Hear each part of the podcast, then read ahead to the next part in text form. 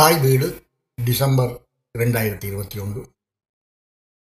சிவராஜசேகரம் பற்றிய ஒரு தேடல் எழுதியவர் பால சிவகடாட்சம். இன்றுள்ள தமிழ் ஆயுர்வேத நூல்கள் காலத்தால் முந்தியதும் பிற்காலத்தில் ஆயுர்வேதம் மற்றும் சித்த மருத்துவம் தொடர்பாக தமிழ் மொழியில் எழுதப்பட்ட நூல்களுக்கு வழிகாட்டியாக அமைந்ததும் ஈழத்தில் ஆக்கப்பெற்ற சிவராஜசேகரம் என்னும் நூலாகும். சிங்கை ஆரியன் சேது காவலன் கங்கை நாடன் கற்றவர் திலகன் ஆயுள் மறையுடன் அரியனர் சோதிடம் பாய்திரை கடலில் பலவும் உணர்ந்தோம். ஒப்பிலா முத்தமிழோர்ந்த செப்பரும் சக ராஜசேகரனே என போற்றப்பெறும் சிங்கை சிவராஜசேகரன் என் யாழ்ப்பாண மன்னன் காலத்தில் ஆக்கப்பெற்றது இந்நூல். இம்மன்னனின் ஆட்சி காலம் பதினாறாம் நூற்றாண்டின் முற்பகுதி என கருத முடியும். பொது ஆண்டு ஆயிரத்தி ஐநூற்றி அறுபதில் யாழ்ப்பாண ராஜ்யம் போர்த்துகீயரின் கட்டுப்பாட்டுக்குள் வந்துவிட்டது. இன்று அகத்தியர் தன்வந்திரி ஆகிய ஆயுர்வேத முன்னோடிகளின் பெயர்களிலும் திருமூலர் முதலான சித்தர்களின் பெயர்களிலும் கிடைக்கப்பெறும் தமிழ் மருத்துவ நூல்கள் அனைத்துமே பதினாறாம் நூற்றாண்டுக்கு பின்னர் எழுதப்பட்டவை என்பது உறுதி. இந்த நிலையில் இன்று நமக்கு கிடைக்கும் தமிழ் மருத்துவ நூல்கள் ஆதியானது என கருதப்படக்கூடிய சிவராஜசேகரம் பற்றிய உண்மைகளை உணர்த்துவதே இக்கட்டுரையின் நோக்கமாகும். தமிழிலுள்ள சித்தர் மற்றும் ஆயுர்வேத மருத்துவ நூல்களை ஆக்கியோர் அகத்தியர் முதலான சித்தர்களே என்று கூறுவது தமிழகத்தில் ஒரு மரபாகிவிட்டது. எனினும் இந்த மரபு வழி செய்தியின் நம்பகத்தன்மை குறித்து ஆராய்ந்து உண்மையை கண்டறிவதில் எவரும் ஆர்வம் காட்டுவதில்லை. அகத்தியர் தன்வந்திரி போன்ற முனிவர்கள் பெயரிலும் திருவள்ளுவர் ஔவையார் ஆகிய தமிழ் புலவர்கள் பெயரிலும் திருமூலர் போகர் பிலிப்பாணி உள்ளிட்ட சித்தர்கள் பெயரிலும் ஏன் இராவணன் பெயரிலும் கூட தமிழ் மருத்துவ நூல்கள் கிடைக்கப்படுகின்றன இந்நூல்கள் பண்டைய முனிவர்களாலும் சித்தர்களாலும் எழுதப்படவில்லை என்பதும் இவை அனைத்துமே முன்னோரின் பெயர்களில் பிற்காலத்தவர் எழுதி வைத்தவை என்பதும் விரும்பியோ விரும்பாமலோ அனைவராலும் ஏற்றுக்கொள்ளப்பட வேண்டிய உண்மைகளாகும் சித்தர் வைத்திய நூலன்று நின்று கொள்ளப்படுபவை யாப்பு நிலையிலும் மொழி நிலையிலும் பார்க்கும் பொழுது பதினாலாம் பதினாறாம் நூற்றாண்டுகளுக்கும் அதற்கும் பிந்திய காலத்திற்கும் உரியனவாகவே கொள்ளப்பட வேண்டியன என்கிறார் பேராசிரியர் சுவத்தம். கவிதைகளின் மொழிநடையும் யாப் நிலையும் மட்டுமன்றி இந்நூல்களில் கூறப்படும் நோய்களும் மருந்து பொருள்களும் மற்றும் சில செய்திகளும் இவை பதினாறாம் நூற்றாண்டுக்கு பின்னர் எழுதப்பட்டவை என்பதை எளிதில் உணர்த்தி விடுகின்றன. திருக்குறளை எமக்கு தந்த திருவள்ளுவர் எழுதியதாக பத்துக்கும் மேற்பட்ட மருத்துவ நூல்களின் பெயர்கள் தரப்படுகின்றன. திருவள்ளுவ நாயனார் இயற்றிய ஞான வெட்டியான் என்னும் தமிழ் மருத்துவ நூல் அச்சிலும் வெளிவந்துள்ளது.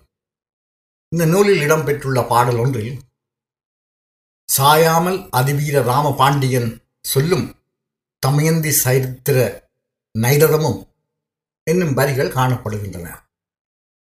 அதிவீர ராம பாண்டியன் என்பவன் பொது ஆண்டு ஆயிரத்தி ஐநூற்றி அறுபத்தி நாலுக்கும் ஆயிரத்தி அறுநூற்றி நாலுக்கும் இடைப்பட்ட காலப்பகுதியில் திருநெல்வேலி பகுதியை ஆண்ட ஒரு மன்னன் என்பதும் தமிழ் புலமைமிக்க இம்மன்னன் ஆக்கிய நூல்களில் ஒன்றே நைடதம் என்பதும் வரலாற்று செய்திகள். இது பற்றி எதுவுமே அறியாதவர்களே திருவள்ளுவரை ஒரு சித்தர் என்றும் இவர் எழுதிய நூலே ஞானவெட்டியான் என்றும் நம்பிக்கொண்டிருப்பவர்கள். நைடதம் பற்றி கூறும் ஞானவெட்டியான் பதினாறாம் நூற்றாண்டின் பின்னரேயே எழுதப்பட்டிருக்க வேண்டும் என்பதும் இதனை வள்ளுவர் எழுதியிருக்க முடியாது என்பதும் மறக்க முடியாத உண்மைகள். சித்தர்கள் என அறியப்படுபவரின் பெயர்களில் இன்று கிடைக்கப்பெறும் தமிழ் மருத்துவ நூல்கள் ஆக்கப்பெற்ற காலத்தை அறிந்து கொள்ள உதவும் பல விடயங்கள் பரங்கி நோயும் பரங்கி பட்டையும் முக்கிய பங்கு வகிக்கின்றன. பரங்கி நோய் என்னும் பால்வினை தொற்று நோய் முதன் முதலாக பதினாறாம் நூற்றாண்டில்தான் இந்தியாவில் அறியப்பட்டது. பரங்கியர் என அழைக்கப்பட்ட போர்த்துகீரால் இந்தியாவுக்கு கொண்டு வரப்பட்ட நோய் என்பதால் இதனை பரங்கி நோய் என்று குறிப்பிட்டனர். சிவிலிஸ் என்பது இதன் ஆங்கில பெயர். பரங்கி நோக்கி மருந்தாக சீன வேர் சொப்சீனி என்னும் மூலிகை பயன்படக்கூடும் என்னும் செய்தி ஆயிரத்தி ஐநூற்றி நாற்பதாம் ஆண்டளவில் போர்த்துகேயருக்கு எட்டியது. பரங்கி நோக்கி மருந்தாக அறியப்பட்டதன் காரணமாகவே இம்மூலிகை பரங்கிப்பட்டை என்னும் பெயரை பெற்றது. பரங்கி நோயும் பரங்கிப்பட்டையும் இடம்பெற்றுள்ள எந்த ஒரு நூலும் பதினாறாம் நூற்றாண்டுக்கு முற்பட்டதாக இருக்க முடியாது. இலங்கை மன்னன் ராவணன் ஆக்கியதாக கூறப்படும் மருத்துவ நூல்களில் ஒன்று அர்க்கப்பிரகாசம். ராவணனுக்கும் அவனது மனைவியான மண்டோதரிக்கும் இடையிலான உரையாடலாக அமைந்துள்ள இந்நூலில் பரங்கி நோய் பற்றியும் இந்நோக்கி மருந்தாக பயன்படக்கூடிய பாதரசம் சேர்க்கப்பட்ட சங்க திராவகமும் பற்றியும் கூறப்படுகின்றது. அர்க்கப்பிரகாசம் பதினாறாம் நூற்றாண்டுக்கு முன்னர் எழுதப்பட்ட நூலாக இருக்க முடியாது. இந்நூலை எழுதியவர் ராவணனாகவும் இருக்க முடியாது. கும்பமினி எனப்படும் அகத்தியர் பேரில் ஏராளமான தமிழ் மருத்துவ நூல்கள் இருப்பதை நாம் அறிவோம். இவற்றுள் அகத்தியர் வைத்திய காவியம் அகத்தியர் வைத்திய சிந்தாமணி ஐநூற்றி எண்பத்தி நாலு உட்பட பெரும் எண்ணிக்கையிலான நூல்களில் பரங்கிப்பட்டை சேர்த்து தயாரிக்கப்படும் பரங்கிப்பட்டை சூரணம் சீனப்பதங்கம் ஆகிய மருந்துகளின் செய்முறைகள் விளக்கப்பட்டுள்ளன. அகத்தியர் வைத்திய காவியம் ஆயிரத்தி ஐநூறு என்னும் நூலில் பரங்கிப்பட்டை சூரணம் பற்றி கூறும் பாடல் ஒன்றை இங்கு நோக்குவோம். ஓமப்பா கரப்பனோடு கிரந்தி சூளை புன்பொடிகள் கிரந்தி வெட்டை குட்டம் போக நாமப்பா பட்டையிலே சூரணம் சொல்வோம். நல்ல ஒரு வானராய் புதுசாய் வாங்கி ஆமப்பா பரங்கி என்ற பட்டை அஞ்சு பலந்தான் அப்பனே தூக்கிய பின் அமுக்கிறா சங்கு. வேமப்பா சிறு பிறப்பங்கிழங்கு கொன்றை பட்டை. வெற்றிபுரி சாரண வேர் கொடி வேலி பாரே. பாடல் இலக்கமொழி நூற்றி எழுபத்தஞ்சு இந்த பாடலில் பரங்கிப்பட்டை இடம்பெற்றுள்ளது மட்டுமன்றி பாடலின் மொழிநடையும் இதனை பிற்காலத்துக்கு உரியதாகவே அடையாளப்படுத்துகின்றது. போகர் முதலான சித்தர்களின் பேரில் கிடைக்கும் பிற்காலத்து நூல்களை ஒத்த அமைப்பிலேயே மேற்குறிப்பிட்ட அகத்திய நூல்களும் அமைந்துள்ளன. இன்று அகத்தியரின் பேரில் கிடைக்கும் நூல்களில் காலத்தால் முந்தியதாகவும் தனித்துவமுடையதாகவும் காணப்படுவது தஞ்சை சரஸ்வதி மகால் நிலையம் வெளியிட்ட அகத்தியர் இரண்டாயிரம் என்னும் நூலாகும். அகத்தியர் பெயரில் கிடைக்கும் மற்ற நூல்களில் நின்றும் அகத்தியர் இரண்டாயிரம் வேறுபட்டு நிற்கின்றது ஏனைய நூல்கள் சித்தர்கள் உபகரித்த மருந்துகள் பற்றி கூறும் போது அகத்தியர் இரண்டாயிரம் முழுக்க முழுக்க ஓர் ஆயுர்வேத நூலாக காணப்படுகின்றது. அதே சமயம் இந்த நூல் யாழ்ப்பாண மன்னன் சிங்கை சிகராஜசேகர காலத்தில் எழுதப்பெற்ற சிகராஜசேகரம் என்னும் ஆயுர்வேத நூலை பெரிதும் ஒத்திருப்பதை அவதானிக்க முடிகின்றது.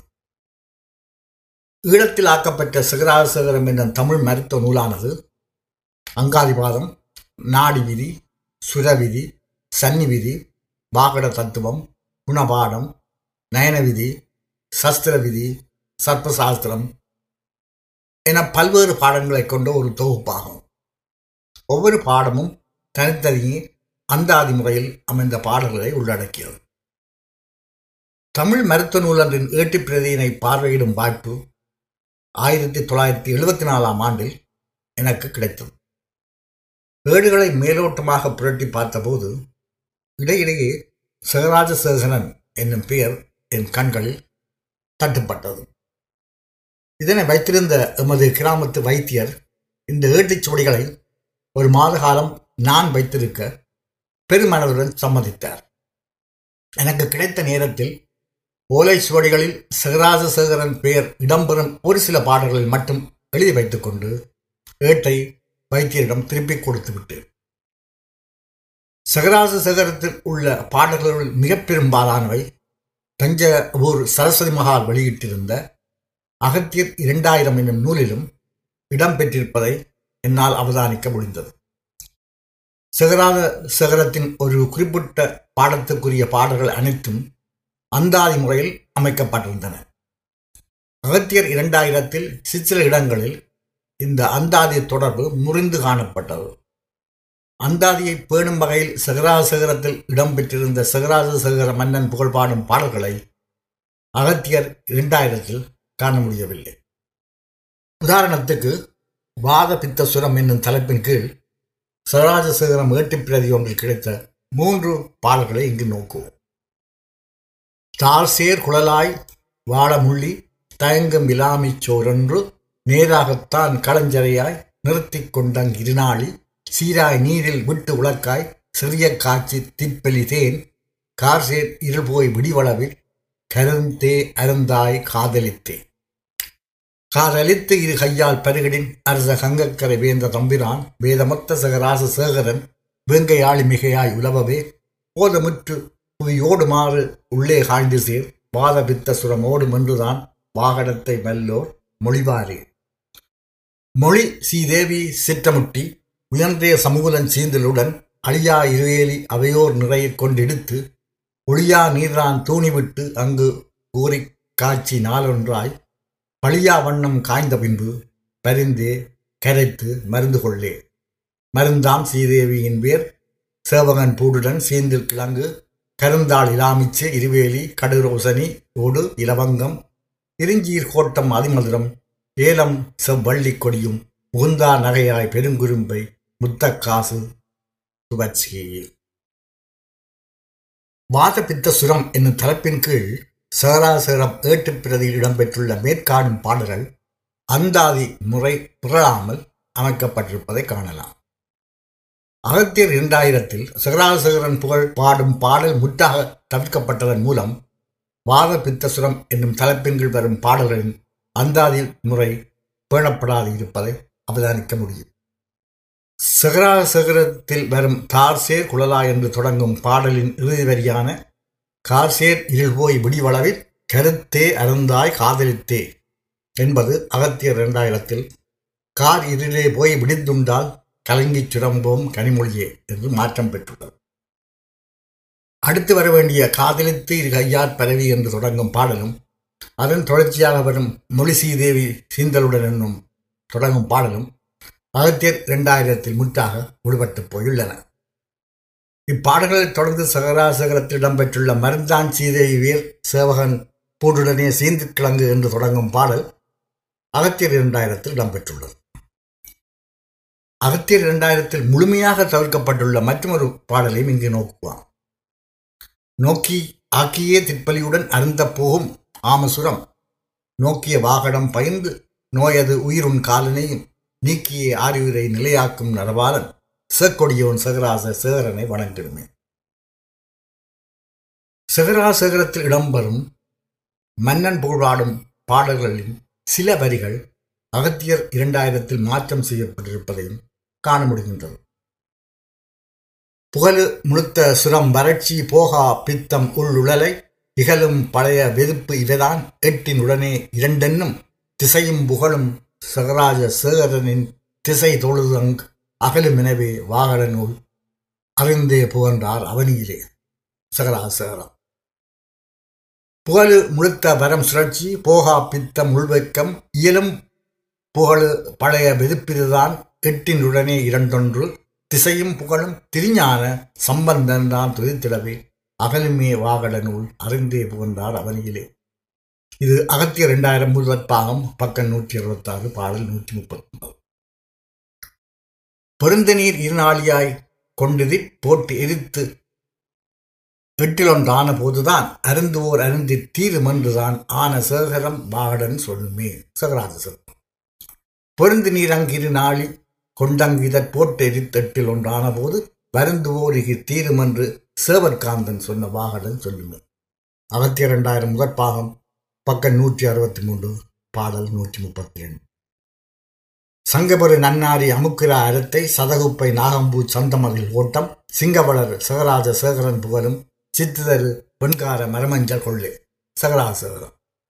சங்கபுரி நன்னாரி அமுக்கிரா அறத்தை சதகுப்பை நாகம்பூ சந்தமதில் கூட்டம் திங்களணி சடமுடியார் அழுசேறு மருந்து சிந்திக்கவென்றே பச்சிலை மாஞ்சில் கொள்ளே அகத்திய ரெண்டாயிரம் முதற்பாகம் பக்கம் நூற்றி நாற்பத்தி மூன்று பாடல் எண்பத்தாறு. கருத்தழைத்து பலந்த நிலையை வடித்து நேரம் களஞ்சிரைதான் திவியீர் கமலமாதின் விரத்தோர் பிரியமேவு சக ராஜசேகரன் மெய்கருணை எனக்குளிந்து மெல்ல மெல்ல வரத்தளந்தோள் அவன் மதிப்போர் மேலாராய்ந்து வஞ்சரை அவன் காய்வதெனவே காய்ந்து தரைக்குள்ளோர் விஷம் அவன் அடக்குவதே போல தான் அடக்கும் விஷமசுரம் தன்னைத்தானே சகராஜசகர் கருத்தறுத்து பதினந்தனிலே வடித்து நேரம் கலைஞர்களான் அருந்தி வீரர் கமலமாதின் விலத்தோர் பிரியமேவு திருமால் என்பர் மெய்கரணிய குளிர்ந்து மெல்ல மெல்ல வரத்தளந்தோள் அவன் மதிப்போல் மேலாராய்ந்து வஞ்சகை அவன் காய்வதெனவே காய்ந்து தரைக்குள்ளோர் விஷம் அவன் அடக்குவதே போல தான் அடக்கும் விஷமசுரம் தன்னைத்தானே. ஆயிரத்தி இரண்டாயிரம் முதற்பா பக்கம் நூற்றி எழுபத்தொன்று பாடல் நூற்றி நாற்பத்தொன்பது. பொது ஆண்டு ஆயிரத்தி தொள்ளாயிரத்தி முப்பத்தி மூன்றில் சகராசகரம் என்னும் பேருடன் யாழ்ப்பாணத்தில் அச்சிடப்பெற்ற நூலில் உள்ள பாடல்களையும் ஆயிரத்தி தொள்ளாயிரத்தி ஐம்பத்தெட்டில் தஞ்சை சரஸ்வதி மகால் வெளியீடாக வந்த அகத்தியர் இரண்டாயிரத்தில் உள்ள பாடல்களையும் ஒப்பிட்டு நோக்கும் போது சகராசகரமும் அகத்தியர் இரண்டாயிரமும் ஒரே மூல நூலுக்கு உரியவை என்பதை எளிதில் இனம் கண்டுகொள்ள முடியும். இவற்றுள் சகராசகரமே முதலில் தோன்றியது என்பதை பல்வேறு ஆதாரங்கள் மூலம் உறுதிப்படுத்த முடியும்.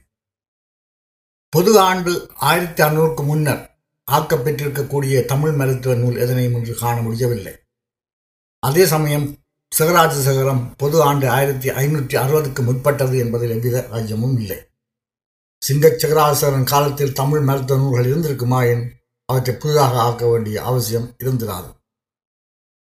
சிகராசகரமாக்கப்பட்ட பின்னர் பராசகரம் என்னும் பெயரில் தமிழ் மருத்துவ நூல் ஒன்று யாழ்ப்பாணத்தில் ஆக்கப்பட்டது பரிசாசகரத்துக்கு உரிய அங்காதிபாதம் நாடிவிதி மற்றும் சர்ப்பசாஸ்திரம் ஆகிய பிரிவுகளின் கீழ் வரும் பாடல்கள் சகராசகரத்தில் வரும் மேற்படி பிரிவுகளில் உள்ள பாடல்களிலும் முற்றிலும் பெறப்பட்டது இன்று நூலக நிறுவனத்தினால் சேகரிக்கப்பட்டு பதிவேற்றப்பட்டு கொண்டிருக்கும் ஈழத்துச் சுவடிகளில் இவற்றை கண்டறிந்து கொள்ள முடியும். இவற்றுள் பலவும் இன்னமும் அச்சில் வெளிவராதவை என்பதும் குறிப்பிடத்தக்கது. இக்காலத்தில் சிலர் இவ்விரண்டு நூல்களிலும் இருந்தும் பாடல்களை சேர்த்து தொகுத்து வைத்தமையால் ஓட்டுச்சுவடிகளில் கிடைக்கும் இவ்விரு நூல்களினதும் பிரதிகளில் சிலவற்றில் ஒரு குழப்பமான நிலை காணப்படுகின்றது. எனினும் சகராசகரத்தின் ஒவ்வொரு பாடத்திலும் இடம்பெற்றுள்ள மன்னன் புகழ் பாடும் பாடல்கள் மூலமும் இந்நூலுக்குரிய பாடல்களில் பேணப்படும் அந்தாதி முறையின் துணையுடனும் சகராசகரத்துக்குரிய பகுதிகளை நாம் கண்டுகொள்ள முடியும். சகராசகரத்துக்குரிய அங்காதிபாதம் என்னும் பாடத்தில் பின்வரும் பாடல் இடம்பெற்றுள்ளது. எம்பிய உடல் மூணும் என்பு நாடிகளும் மற்றும் சேம்பரு சிங்க நாடன் சகராஜ சகரன் தான் உயர்ந்த வாழ் வடக்க ராகம் உருட்டிய களத்தின் மீது அயம் சிறிது உளது தீர அளந்து கண்டறிந்ததாமே. சகராசகரத்தின் சர்ப்பசாஸ்திர பிரிவில் உள்ள பாடலையும் கவனிக்கலாம். பாரிலுள்ள சூத்திரனாம் பாம்பு விற்றி பரிந்திருக்கும் எரியடுக்கை பலமும் தின்னும் மேருடனே தானாடி பத்மநாகம் இலங்குமணி முடிபுனையும் இலங்க வேந்தர் சீரியபொன் திரையளக்க செங்கோல் ஓச்சும் சகராஜ சேகரமன் சிங்கமேவும் ஆரியர்கோன் வெண்கிடையில் நிலைய செய்யும் அவரிதனை பார்த்து நின்று அமர்ந்தாடுமே சகராஜசகரம் சர்ப்பசாஸ்திரம். சகராஜசகரன் பரராசகரன் ஆகியோர் காலத்திலும் அதற்கு பின்னரும் ஒன்றுக்கு மேற்பட்ட புலவர்கள் ஈழத்தில் நாடி விதி அங்காதிவாதம் சர்ப்பசாஸ்திரம் நயன விதி என்னும் தலைப்புகளில் ஆயுர்வேத நூல்களை இயற்றியுள்ளார்கள் என்பதை அறிய முடிகின்றது. இவை ஈழத்தில் தோன்றியவை என்பதை உறுதிப்படுத்தும் முகமாக சமீபத்தில் நூலக நிறுவனத்தினால் சேகரிக்கப்பட்ட அங்காதிபாதம் என்னும் நூலில் திருவோணமலை ஈசன் புகழ் பாடப்படுகின்றது.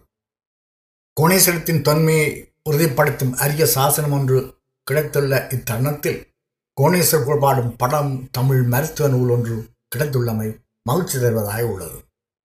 திங்கள் அரபுரு பகதீர் துலவிய செஞ்சடா மகுடச் சிவனார். சாதி மங்கையுடன் தான் உறையும் திருவோணமலை எழுத்த வலியோன் தன்னை பங்கமுற நாள் வேத பந்து விளையாட்டகரும் பழைய வேத அங்கிரத்து நாள்வாய் மும்மத கழித்தின் இது சரணம் அகத்து வைப்பான். வையகத்தில் பல யோனி தனிப்பிறந்த உயிரியாவும் வகுத்த தெய்வம் தையல் குடி அன்னமென நடைமரபு ஒரு பாகத் தந்தி மெய்யவனை கரிமுகனை வென்ற அமரர் துயர்தீர்த்த மேனியோனை மையொரு கண்டனை கோணம்மா மலையானை புகழ்ந்து நித்தம் வாழ்த்துவோமே. கூறிய குணமும் மற்ற ஏனமும் கண்டு குறிப்பிட் தேறிய வைத்தியந்தன் சிறப்பொரு செயலும் மற்றும் வேறு வேறாக இன்னும் வேண்டுவ விளங்கக்கூடி மாநில ஆயுர்வேத மறைமுறை வலுத்தலுட்டான் வலுத்து மங்காதிவாதம் நாமமாய் வகுத்த இந்நூல் முழுத்தமிழ் விருத்தம் நானூறு என்னவே மொழிந்ததாகும். எழுத்துச் சொற் பொருளினோடு யாப்பு அணி இயல் தேர் வல்லோர் பழித்திடார் என்கை நாடி பயந்த அந்தாதியாமே. கோணேஸ்வர் புகழ்பாடும் அங்காதிபாதம் இன்னமும் பதிப்பிக்கப்படவில்லை. இதுவும் சிகராசகர வாகட தோப்புக்கு உயிராக இருக்கலாம். பரிராச சிகரத்துக்குரிய அங்காதிபாதமும் அதனுடன் சேர்ந்த வாகட தத்துவம் என்னும் பகுதியும் பொன்னையா பிள்ளை என்பவரால் ஆயிரத்தி தொள்ளாயிரத்தி முப்பத்தி ஆறாம் ஆண்டில் அச்சில் பதிக்க பெற்று வெளியிடப்பட்டது. நாற்பது வருடங்களின் பின்னர் ஆயிரத்தி தொள்ளாயிரத்தி எழுபத்தாறில் இதே நூல் பழனி தண்டாயுதபாணி சித்த மருத்துவ நூல் வெளியீட்டு பிரிவினரால் வெளியிடப்பட்டது. இந்த நூல் பத்ராசகரத்துக்கு உரியது என்னும் விடயமோ ஒரு ஏற்கனவே யாழ்ப்பாணத்தில் வெளியிடப்பட்டுள்ளது என்னும் விவரமோ பழனி தண்டாயுதபாணி சித்த மருத்துவ நூல் வெளியீட்டு பிரிவினால் தெரிவிக்கப்படவில்லை. இவ்வாறுதான் ஈழத்தில் ஆக்கப்பெற்ற பரராசகரம் சகராசகரம் ஆகிய பழம்பெரும் தமிழ் மருத்துவ நூலுக்குரிய பாடங்கள் பல்வேறு தலைப்புகளில் பதிப்பிக்கப்பட்டும் படிக்கப்பட்டும் வருகின்றன. இத்தருணத்தில் மூல நூலுக்குரிய பாடங்களை அடையாளம் கண்டு அவற்றை முறைப்படி ஒழுங்குபடுத்தி பதிவு செய்ய வேண்டியது ஈழத்தவரின் கடமையாகும்.